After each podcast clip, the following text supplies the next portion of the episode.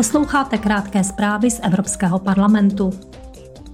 Tento týden se Evropský parlament dohodl na změně nařízení, díky němuž bude možné poskytnout Ukrajině balíček podpory ve výši 18 miliard eur. Původní návrh nařízení byl blokován Maďarskem. Nařízení o tzv. makrofinanční pomoci plus pozměnila Rada tak, aby členské státy Unie mohly jednat jako ručitelé půjčky.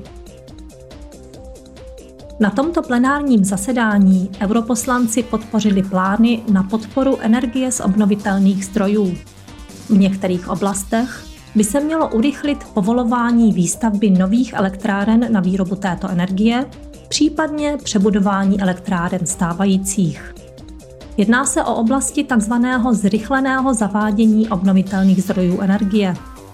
Země EU v nich musí ale zabránit negativním dopadům na životní prostředí nebo musí tyto dopady výrazně snížit.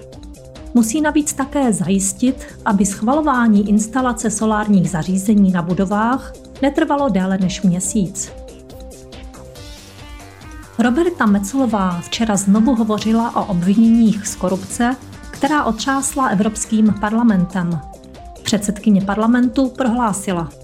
We need to send. Vnějším aktérům, kteří se nás snaží ochromit, musíme jasně naznačit, že se nepodvolíme a že budeme hájit naše hodnoty, zásady právního státu, spravedlnost a řádné postupy. Ráda bych znovu všechny ujistila, že všichni viníci budou potrestáni, nic se nezamete pod koberec a nikdo se nebude tvářit, jako by se nic nestalo. As usual. Předsedkyně Evropského parlamentu také dodala.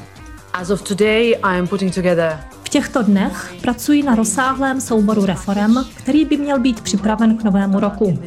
Jeho součástí bude například větší ochrana oznamovatelů v parlamentu a zákaz všech neoficiálních skupin přátelství. Navrhují také, aby byl přeskoumán dohled nad dodržováním našeho kodexu chování a způsob, jakým jednáme se třetími zeměmi. And a complete and in-depth look of how we interact with third countries.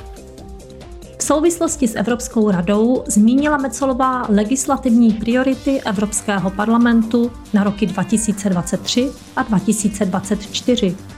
Těmi jsou reforma trhu s energií, ambice v oblasti klimatu a stanovení pravidel pro problematiku migrace a azylu.